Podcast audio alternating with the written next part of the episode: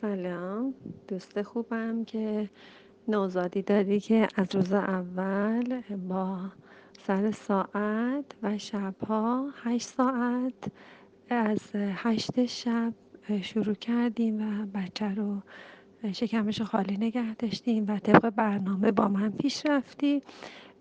اگه الان بعد از خوردن شیر خوابش نمی‌بره باید بدن بچه رو تو اگه تو بغل نگه میداری ولی گریه نمی‌کنه اگر تو بغل شما آروم احتمال داره سردشه یا در مسیر باد قرار داره یا اگر خوابش نمی‌بره احتمال داره مثلا لاستیکش یا کلا بدنش رو یه بازرسی کامل بکنید و اگر نمیخوابه اگر احیانا گریه کرد طولانی که من هموم و یه دوش رو و یه آبازی رو نه اینکه گریهش بگیره. در حد آبازی توصیه می‌کنم بدنش رو بشورید ولی اگر که تو بغل آروم میشه نشون میده که سردشه تو مسیر باده.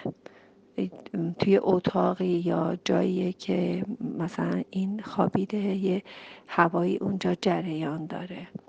حواست به این باشه ولی به نظر من باز هم برنامه غذایش رو به هم نزن.